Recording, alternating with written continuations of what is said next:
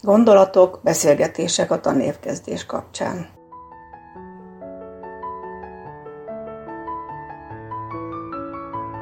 Egy igaz mesét szeretnék megosztani most önökkel, egy olyan mesét, ami közel 40 éve íródik. Most a főszereplőjével, Kókainé Lái Mariettával fogunk beszélgetni, aki tanítónéni, és mi úgy kerültünk kapcsolatba, hogy ő neki az első osztályába járt az én elsős gyerekem, aki azóta már nyilván felnőtt, és akkor már Marietta valahogy kitűnt, hogy más volt, mint a másik tanítónéni, és valahogy rengeteg vidámságot vitt az iskolába, és mindig az volt a fontos, hogy a gyerekek jól érezzék magukat, és onnantól elindult egy mese.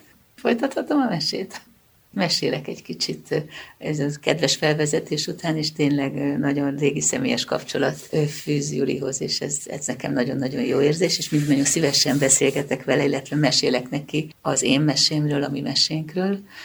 Tanító akartam lenni nagyon-nagyon kicsi korom óta. Mindig azt gondoltam, hogy ez egy gyönyörű szakma, és nagyon jó a gyerekekkel együtt lenni. És abban a szerencsés helyzetben voltam, hogy nagyon fiatalon kezdtem tanítani, mert tanítóképzőnek volt akkor egy olyan változata, hogy egy év nappali tanulás után már kimentünk iskolánkba, tanítani kezdtünk, és levelezőn fejeztük be a képzést. Ez csak azért fontos, mert hát azt hiszem 20 éves lehettem ezekben az időkben, és az ember akkor még azért nagyon fiatal, és nagyon közel vannak a, a gyermekévek, nem tudom máshogy fogalmazni, és így van, ahogy Júli is mondta felvezetőjében, hogy, hogy egyszerűen egy nagy játék volt a tanítás. Tehát bemenni az iskolába, ott vártak minket gyerekek, a gyerekekkel nagyon jól lehetett együtt játszani, nagyon jól lehetett együtt tanulni, jó volt velük együtt lenni. Amivel talán egy picit más voltam, mint több kollégám, az az, hogy én első perctől kezdve, és ez a mai napig így van, minden gyerekben értéket látok.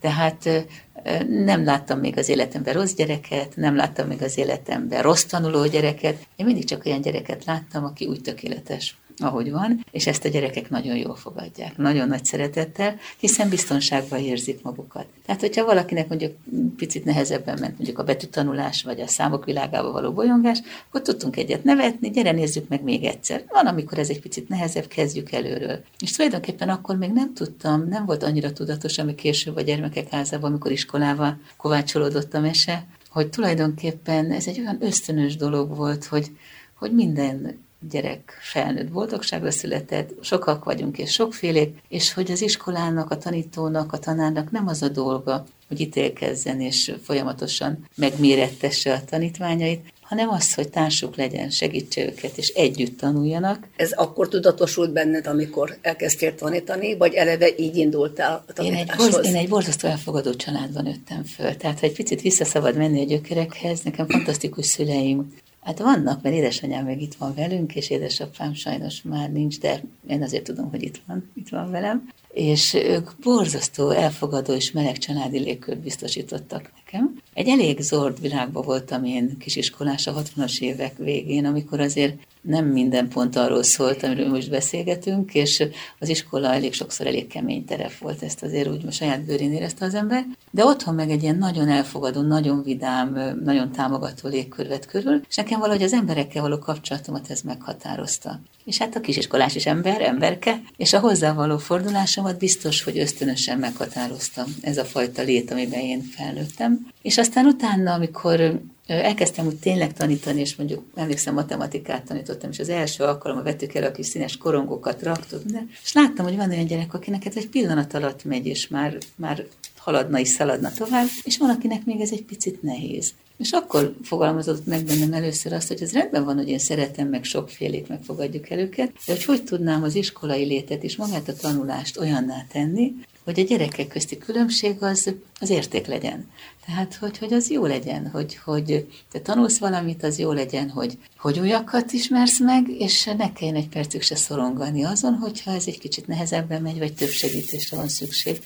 Így indult a mese visszakanyarodva ezekre az első évekre, akkor nagyon nagy szerencsém volt, mert, mert nagyon jó iskolába kerültem, ahol nagyon támogató vezetés volt, aki kimondottan örült azoknak az ötleteknek, amit Cikedetti kolléganőmmel, a másik tanítóval kitaláltunk. Több, minél több szabadidő, akkor a, kicsit az egynyire szabott tanulás, a kötöttségek helyett picit több szabadság, és ezt nagyon támogatta a mi iskolavezetésünk, és ezért így az ember kiteljesedhetett. És, és én akkor már nagyon éreztem, hogy nagyon jó tanítani, és azt is éreztem, hogy, hogy én ezt fogom csinálni nagyon-nagyon sokáig. De lehetőségek akkor ennyit jelentettek, hogy egy iskolában az ember szereti a gyerekeket, és tanít a legjobb tudása szerint. Aztán én is nagyon szép hivatást váltottam, anyuka lettem, született két lányom, akik azóta már felnőttek, és egy pár évet otthon voltam. A gyereknevelés nagyon fontos volt, de volt egy pici szabad kapacitásom, és felvettek az eltének a bölcsészettudományi karára, pedagógia szakra, mert úgy nagyon érdekelt, hogy máshol hogy csinálják. És tanultunk ilyet, hogy összehasonlító pedagógia, megismertünk más országok pedagógiáját, illetve, ugye ez már a rendszerváltás időszaka körülbelül, volt lehetőségem megismerni az alternatív reformpedagógiákat, nyugat-európai reformpedagógiákat, akik akkor tájt kezdtek megjelenni Magyarországon 80-as évek végén. És elkezdtek én iskolák kinőni az ismeretlenből. Ez számukra elképzelhetetlen volt Waldorf iskola, Montessori osztályok, Freni osztályok, Rogers iskola, tehát tényleg ilyen pesgés volt a pedagógia világában, és akkor egyszer csak támadt nekem is egy olyan gondolatom, hogy tehát miért ne próbálnánk meg valami mást, valami újat, hiszen nagyjából tudjuk, hogy tudjuk. Hát ez most egy visszatekintve egy picit vicces, mert akkor három-négy éves tanítási tapasztalatom volt, de valahogy van, amit az ember biztos önök is tudják, az zsigereibe érez, hogy, hogy ezt, ezt valamit kell kitalálni. És nagyon nagy szerencsém volt, mert egy kedves kollégám, akivel a Batyány utcában együtt kezdtünk dolgozni, bizony Zágon Bertalan és Zágon Mari, ő igazgatójátás volt a Batyányban, ő is hasonlóba törte a fejét. És akkor összeültünk egy páran, akik másfajta iskolába gondolkodtunk, és elkezdtünk töprenkedni, hogy hogyan tovább. És akkor annyira friss volt ez a változási szándék, hogy a minisztériumnak volt egy ilyen háttérintézmény, egy közoktatásfejlesztési alap, ahova iskola koncepciókat lehetett beadni ami egészen varázslatos volt, mert gondolkozni lehetett saját iskoláról, azt meg lehetett fogalmazni. Tehát amit az ember az eleinte ösztönösen érzett, meg próbálta a legjobb tudása szerint tenni, az egyszer csak szervezeti keretet tudott tölteni, hogy tessék, adjál be egy iskolakoncepciót, csinálj egy iskolát. Azért ez akkor elég valószínűtlen mesének tűnt, legyünk őszinték, de belevágtunk, és elkezdtünk iskolába gondolkodni. És ez volt a gyermekek háza? És ez rögtön lett a gyermekek háza, és nagyon sok helyen elmondtam már, hogy a nevünk is innen ered, hogy ugye elkezdtünk gondolkodni egy iskoláról, és akkor elképzeltünk egy mézes kalácsházikot egy ilyen havas puszta közepén, és arra gondoltunk, hogy de jó lenne, ha az iskola egy olyan hely lenne, aminek melegséget sugárzó, világító ablakai vannak, és ott minden kisgyerek, aláhúztuk a minden kisgyerek, biztonságot, elfogadást, szeretetet találna, és ez az iskola lehetne a gyermekek háza iskola, hiszen végül is gyermekekről van, van szó, és hogy ez legyen az ő iskolájuk. És ez hol valósult meg? Első időben ugye két lehetőség állt akkor az iskola alapítók előtt. El lehetett menni alapítványi fenntartásba, magánfenntartásba, és akkor úgy folytatódott a mese, illetve lehetett választani azt is, amit mi végül is választottunk, hogy a közoktatás keretein, illetve hát akkor önkormányzati oktatás keretein belül maradva próbál az ember új iskolát alapítani, és adott volt a helyzet, hiszen a Batyány utcai iskola, ahol én kezdtem a gyerekeim születéséről tanítani, nyitott volt arra, hogy egy ilyen pedagógiai kísérletet, akkor az volt még a hivatalos neve, befogadjon, és én ott indíthatok egy osztályt az én koncepcióm alapján, hiszen a beadott pályázatunk az támogatást nyert a minisztériumtól, csak befogadó iskolát kellett találni. És akkor a Batyány utcai iskola mondta, hogy próbáljuk meg rendben, és akkor kezdődött a mesének az a része, ami azért elég hát verítékes időszak volt, hiszen szinte semmiből kellett felállítani egy iskola koncepciót. Itt már az ösztönökre nagyon lehetett támaszkodni, meg az alapértékekre, de azért itt már kellett hozzá pedagógiai, szakmai, szakértői ismerettudás. Úgyhogy nagyon kaporétre iskola befogadott minket, és el is indult a Gyermekek Háza első osztálya, az 1991-92-es tanévnek a, a történése volt, meg volt 22 gyerek, meg voltam jó magam voltam a tanító, meg volt egy társam, aki aztán más felevette az irányt, de ott volt, és elkezdtük. És akkor tulajdonképpen az, amit a papíron leírtunk, amit gondoltunk, kezdett valóságá válni. És elkezdtünk tanulni gyerekeket, kik ők, mi jellemzi őket. Tudtuk, hogy tudnunk kell az életkori jellemzőiket, hogy tudjuk, hogy egy kisgyerek kíváncsi mindent fel akar fedezni. Aztán majd később ne lepődjünk meg, ha egy kamasz meg nehezen mozdul, ugye. Vekerdi Tamás olyan sokszor mondta, a legfontosabbat teszi az életbe, emberré válik, nő. hogy ezeket az életkori sajátosságokat tudjuk róluk, aztán rögtön jött a következő, de nem csak ezt, hanem ő ki. Abban a pillanatban. Ki a Kati, ki a Zsuzsi, ki a Pali, hogy, hogy tényleg ismerjük őket, honnan jöttek, mit szeretnek, hogy tanulnak, mivel könnyebb motiválni őket, mi érdekli őket. Ez az én régi iskolámban nem nagyon volt kérdés. Nekünk meg egy nagyon fontos kulcsfogalommá vált. Utóbb megtudtuk, hogy ez a személyközpontú oktatásnak az alapja, csak minden ilyen ösztönösen indult, hogy hát ha őt szeretném tanítanom, akkor őt kell ismernem. És akkor elkezdtük ezeket, hogy hogy lehet, és alakultak azok a programjaink, hogy reggel beszélgetőkör, hogy nem mindjárt az osztályvigyáz jelentést kérek kell kezdődjön a nap, hanem beszélgessünk egy kicsit, hogy sok közös programot csináljunk, akár iskolán kívül is, kirándulásokat, erdei iskolákat, táborokat, hogy az órákat tegyük olyanná, és ez egy nagyon fontos kérdés volt, hogy minden gyereknek az egyéni szükségletei szerint történjen a tanítás. És ezért itt egy picit megállunk a mesélésbe, azért sokan nőttünk fel abba az iskolába, ahol a tanár csak mondta, csak mondta, csak mondta, és mi vagy értettük, vagy nem értettük, és ha nem értettük, akkor rosszul jártunk, ha értettük, akkor könnyebb helyzetben voltunk, és mi nem ilyen iskolát akartunk. Ez egy osztály volt, és hát nyilván fölmenő rendszerben így van. Így van, így van, így van. Tehát amikor így elindultak, elindult az első osztály, második osztály, és ez, ö, egyszer csak kicsit szűk lett ott a Batyány utcai lehetőség, és ö, kaptunk egy meghívást Festidek útra, a Klevezberg általános iskola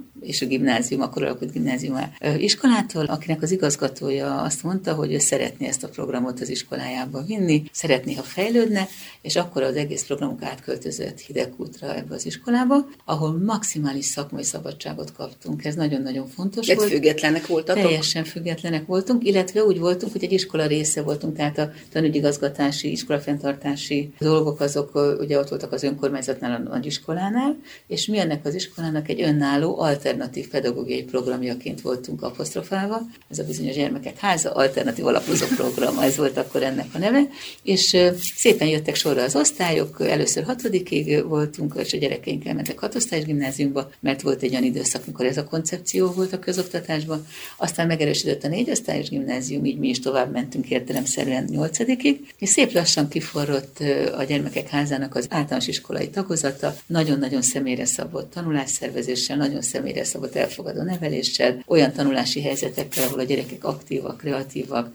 nagyon támogatuk a kritikai gondolkodást, a kétkedést, a felfedezést, a saját tanulási utat, és ez egy szépen összeállt egy kialakult rendszerré. És mikor váltatok befogadóval? 90 egyben, igen, nagyon-nagyon hamar, amikor a közoktatási törvény először lehetőséget biztosított arra, hogy akkor még fogyatékosnak hívott, ma már hála Istennek sajátos nevelési gyerekek együtt tanulhatnak évtársaikkal. Addig nem volt rá törvényi lehetőség.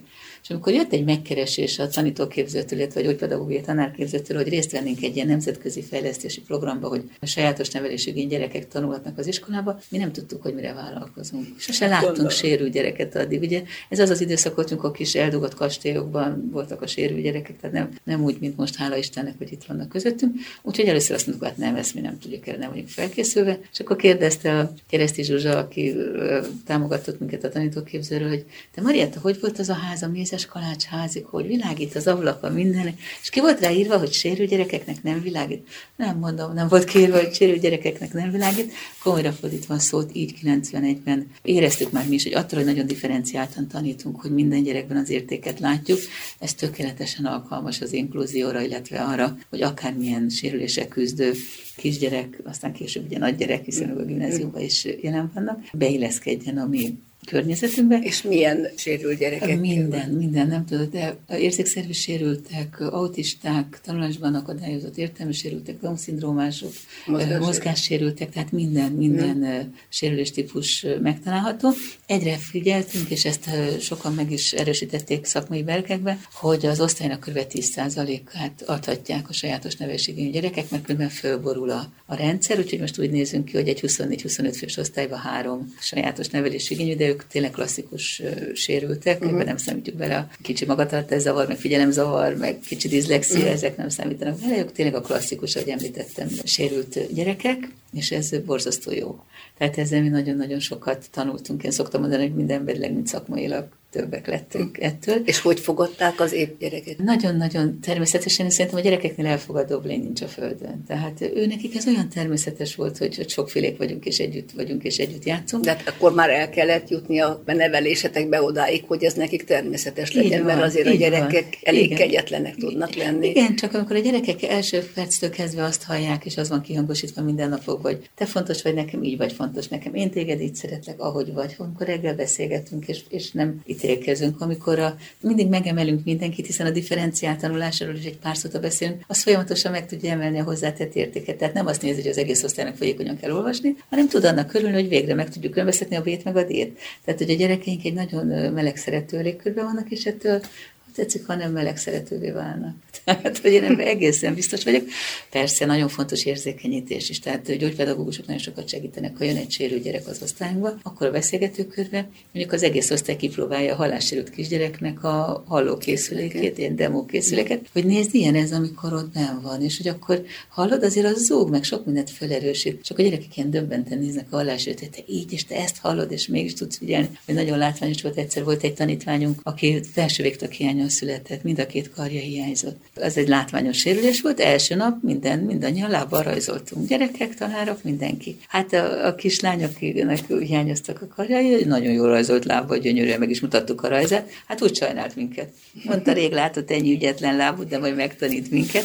Szóval komolyan fordítva szólt, a gyerekeket megtanítjuk egy kicsit erre, hogy ilyen ez, amikor ezzel küzdesz, ilyen ez, amikor látássérült vagy, és gyengén látsz, összegyűrt nejlonon nézés, csak át körülbelül ilyen. És hogy erre időt és energiát kell szánni, ezért nagyon fontos, hogy a gyermekek háza például egész napos iskola, ahol van idő beszélgetni, van idő elmélyülni, van idő együtt játszani. Most már több egyszer szóba kell a beszélgető kör. Mesélni erről? Igen, hát ez nagyon jó pofa dolog, az úgy kezdődik, amikor bejön egy gyerek, 5 órakor, akkor körbenül nem az asztalhoz ülünk, hanem a kis szivacsokba kialakítunk egy ilyen kört, ahova leülünk, és egyszerűen csak beszélgetünk. Hogy vagy, mi újság. Nem kötelező mesélni, ha valakinek nincs kedve, nem mesél, ha van kedve, sokat mesél. Általában szeretnek, szívesen mesélnek. Nem javítjuk a nyelvhelyességi hibákat, semmi olyan. A nevelő célzata az csak, hogy te fontos vagy nekem ahogy otthon leül a család, amikor hazajönnek a gyerekek, és mi újság mesék, mi nagyjából ugyanezt képezzük le ebbe a beszélgetőkörbe, és ez tökéletesen alkalmas arra, hogy akár érzékenyítés megtörténjen, akár hogyha adódik egy olyan nevelési helyzet, ami az egész osztályt érinti,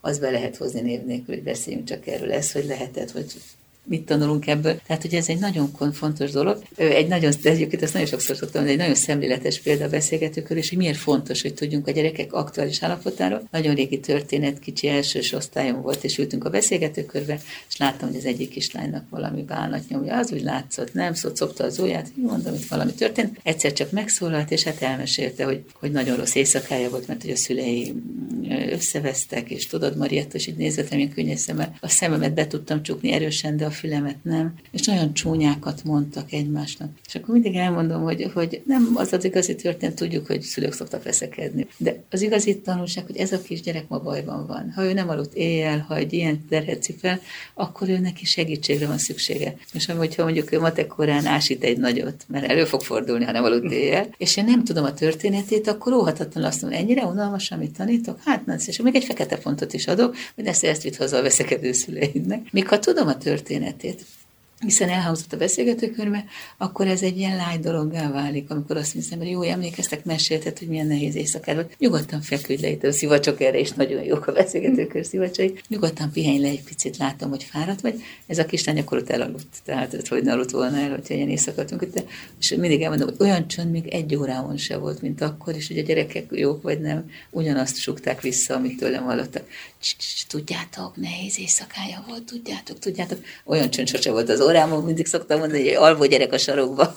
Az nagyon sokat, sokat segít. Mm. De a beszélgetőkör tovább megy. Gimnáziumban is van olyan, hogy osztályidő ez a neve. Például nem lehet elkésni. Azért az is egy jó dolog, nem? Ha egy órára érkezik, mondjuk egy gimnazista, akinek tudjuk, hogy többet kell aludni egy picit. Tehát egy idő után gondolom terhes volt az, hogy ebből a légkörből kikerültek a gyerekek nyolcadik osztály után. Igen, igen, igen, igen. Tulajdonképpen nyolcadik az nekünk mindig, a gyerekeknek is nehéz volt egy új, új környezetben hát megszokni, meg nekünk is nagyon hiányoztak. Tehát, hogy egy olyan iskola, amelyik kötődéssel nevel, mert hisz benne, ahogy szoktam mondani, hogy a kicsi gyerek az mellettem a beszélgetőkörben, majd az ölembe ülve, akkor nagyon nehéz elválni, és nagyon nehéz elengedni mm. őket. És mindig volt egy ilyen íve is az egésznek, hogy a pici alsós, nagyon akkor 5 hatodikba, 7 lázad, a 8 meg megint ilyen komplett egészke, és akkor megy el. Tehát, hogy ez egy ilyen nagyon, nagyon nem, nem volt jó, bár azt hozzá kell tennem, hogy a gyerekeink nagyon jól megállták a helyüket a középiskolákban. Tehát biztos, nagyon biztosak voltak az alapkészségeik, hiszen a differenciálásból adódóan ők addig tanultak mindent, amíg az, az nem ment, és jó. Borzasztó empatikusak voltak, ez fontos, mert abban nőttek föl, és a tanárokra is kivetítették. Tehát ha egy tanár nem pont úgy szólt hozzájuk, ahogy ők ezt megszokták, nem haragudtak rá. Hát ő ilyen. Tehát ők elég jól vették, egyet viseltek nehezen, hogy nehezen viselték, amikor az óra jelentős része ilyen tanári előadással zajlott, mert hogy ők ahhoz voltak szokva, hogy együtt dolgoznak, csoportba dolgoznak, kis rétegek szerint dolgoznak projektbe. Ezt néha, hogy megfogalmazták, hogy így hosszú volt egy-egy óra, tehát erre, leginkább erre panaszkodtak, amikor így visszajöttek. De szóval szomára mi azért nagyon szerettük volna, ha ők nem mennek el, és itt maradnak velünk. És, és akkor jött a lehetőség? Így van, és így született a gimnázium, a mesének a hát a csodálatos folytatása, amit megmondom őszintén, azért nem nagyon gondoltunk. Tehát így gondoltuk, hogy ezzel a nyolc osztályjal, ez is már egy nagy dolog, jól érezzük magunk a gyerekek, tanárok, szülők, tehát egy gimnáziumban nem nagyon gondolkoztunk, és akkor egyszer csak jött egy ilyen lehetőség, hogy egy iskolaépület felújításra került itt a kerületbe, tankerület kapta meg kimondottan iskola céljára, és, és akkor megkeresett minket a, a középudai tankerület. Mondom, hogy ott van a gyermekekhez, amíg egy befogadott iskola, egy jó dolgunk volt nagyon a klépbe is, de azért a helyünket már kicsit kinőttük, és hogy, hogy mit szólnánk ahhoz, hogyha továbbfejlesztve az iskolánkat, egy új iskolaépületbe új iskolaként folytathatnánk a munkát, hát ami borzasztó megtisztelő volt. Tehát azt kell mondanom, hogy nagyon-nagyon megtisztelő volt, és nagyon nagy öröm és kihívás. Persze ezt hozzátartozott az, hogy a szülők is nagyon erősen jelezték ilyen kicsit kérdőíveket, hogy ki, ki szeretnék, ki nem, tehát ők is eléggé jelezték, hogy szívesen maradnának, ami azért szakmailag egy jó érzés, emberileg is egy jó érzés. És, és akkor így folytatódott a mese, hogy elkezdtük azt a tudást, alapvetést, értéket, nem tudom, minek nevezem, ami kiforrott a nyolc év alatt, azt tovább vinni gimnáziumi korosztályra. Hát másképp kell bánni és már a máskor, Így van, más korosztály. De most így három éve működik a gimnázium, ugye felmenő rendszer épül, de azért én azt nagyon látom, hogy az elfogadás, a szeretet és a személyre szabott figyelem, és ebben benne van a tanulástámogatás is. Azért gondoljunk bele egy gimnazistánál, és azért hányan voltunk, akik matekból kicsit nehezebben mentünk, és a másik meg szárnyalt. Egyikünkből gépészmérnök lett, másikünkből magyar tanár. Tehát, hogy ez a személyre szabott tanítás, ami gyermekekhez ennek a sajátja, a differenciálás, az a gimnáziumban is egy meghatározó elem lett. Tehát azon túl, hogy a fejük búvját nem lehet úgy megpuszigatni, bár ja, jó, tehát a korosztály valóban más, nagyon előtérbe kerül a humor, nagyon előtérbe kerül a, az a fajta kommunikáció. Az a, de nálunk a partneri kommunikáció az már az elsősnél is ott van, tehát hogy olyan, olyan nagy váltás ilyen szempontból nem volt. Élvezzük őket, az az igazság.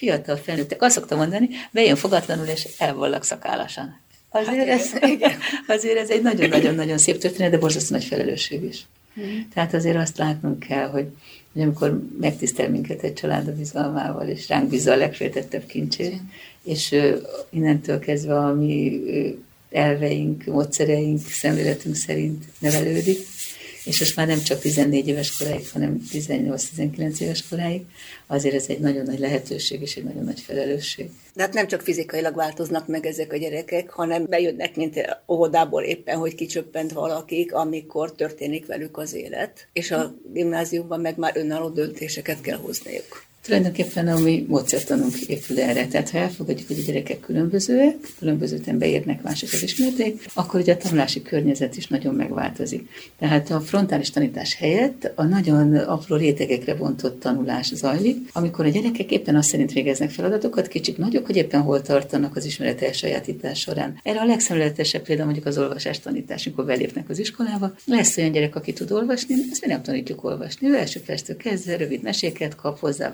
feladatokat, önállóan dolgozik, tanul jó pár tanulási technikát. Vannak gyerekek, akik már sok betűt ismernek, ők onnan kezdik a betűtanulást, vannak gyerekek, akik velünk kezdenek betűt tanulni, de ha megállnak, megtorpannak egy betűnél, akkor megállunk velük. Tehát nem megyünk tovább, mert miért keverjen még? Ha már kever hármat, nem kell még, hogy már négyet keverjen. De Viszont egy közösségben van négy? Egy közösségben négy-öt szinten tanulnak olvasni a gyerekek. Van, Tehát körülbelül úgy, mint a régi, régi osztatlan, iskolában? Így, ahogy mondod, a régi osztatlan iskolában csak ők életkorilag mondjuk nagyjából uh-huh.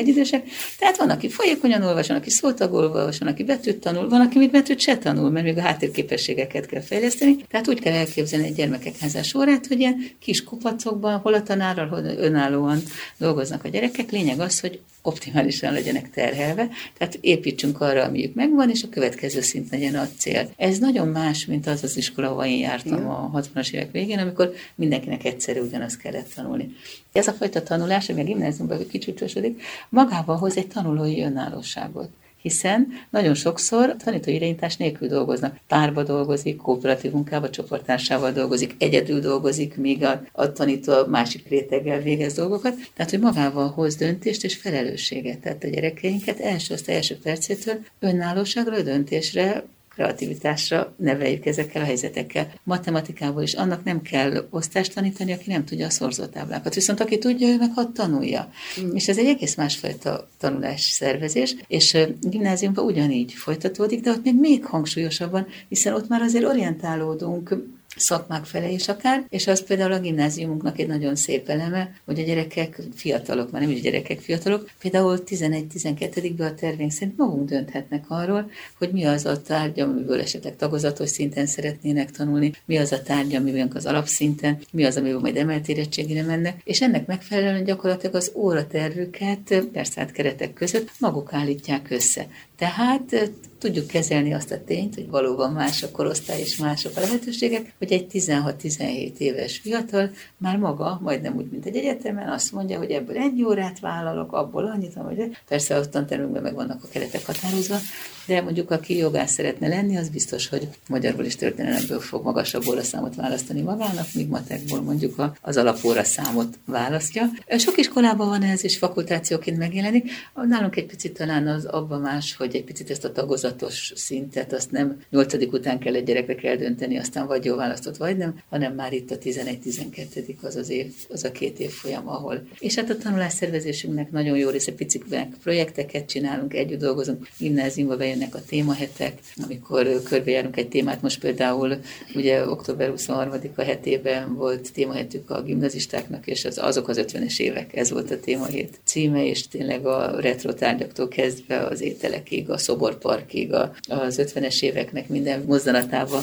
bepillantást nyertek, és mi hisszük, hogy egy ilyen témahéttel a gyerekek legalább annyit, ha nem többet tanulnak, mint mondjuk a 45 perces órákkal, ahol szinte minden pillanatban egy új helyzetbe kell helytállni. Úgy érzem, hogy egy nagyon élő és a fiatalok életkori sajátosságaira, illetve hát azt is kell mondanom, hogy a társadalmi kihívásokra választ kereső gimnáziumot építgetünk, teszem hozzá építgetünk, hiszen felmenő rendszerben épül. Most negyedik osztályunk fog indulni, három működik jelenleg, tehát olyan jó érzés, hogy nagyon sokan itt maradnak a gyerekeink. Ebbe az évben szinte teljes létszámmal, és azért az jó, de mellette van még pár helyünk külsős gyerekeknek is, ami meg szintén nagyon jó, és hogy nagyon sokan keresnek minket, hogy olyan, mintha lenne egy nagy vágy a gyerekekben is, és a szülőkben is. Pedig nem vagyunk benne a legjobb száz gimnáziumban, valószínűleg nem is leszünk benne a legjobb száz tanulmány eredményt hozó gimnáziumban, de meg tudjuk fogalmazni azt a szemléletet és azt a pedagógiai célt, amit amire a mese kezdődött. És a mese jelen állapotában ugye 30 éve működtök, és mostanra egy új épületet is kaptatok. Igen, és nem Úgy, is akármilyen épületet, hát gyönyörű. Mese szép, a gyerekekre szabott, ahogy így nézem, vidám, igen, színes, igen, akadálymentesített. Így van, úgy, így van. Akadálymentesített, vannak közös terek, van lehetőség akár a termek kettébontására, nagyon-nagyon korszerű és gyönyörű épület, úgyhogy, úgyhogy ezért tényleg az ember csak folyamatosan ö, azt érzi, hogy hm, ez a mesének egy, egy gyönyörű szép fejezete, és a gyerekekkel is megélni ezt, hogy, hogy indultunk, ott is jó volt, pici helyen, aztán egy picit nagyobb helyen, aztán most meg tényleg egy kiteljesedve, úgyhogy ez, ez nagyon-nagyon jó érzés. Ez a mese, ez folyamatosan épül és alakul, és, és mindig újraíródik, amikor azt hiszi az ember, hogy véget ér. Úgyhogy én csak azt kívánom, hogy még sok fejezete legyen a mesének. Nagyon szépen köszönöm Kokainé Lányi Mariettának, a Gyermekek Háza Alternatív Általános Iskola és Gimnázium vezetőjének, mert hogy nem szeretsz igazgatót. Van, pedagógiai vezető Pedagógiai vagyok. vezető, mert hogy tanítasz is tovább. Igen, pedagógiai vezető. Ez így, így szép nekem. Kér Juli tette közzé ezt a mesét.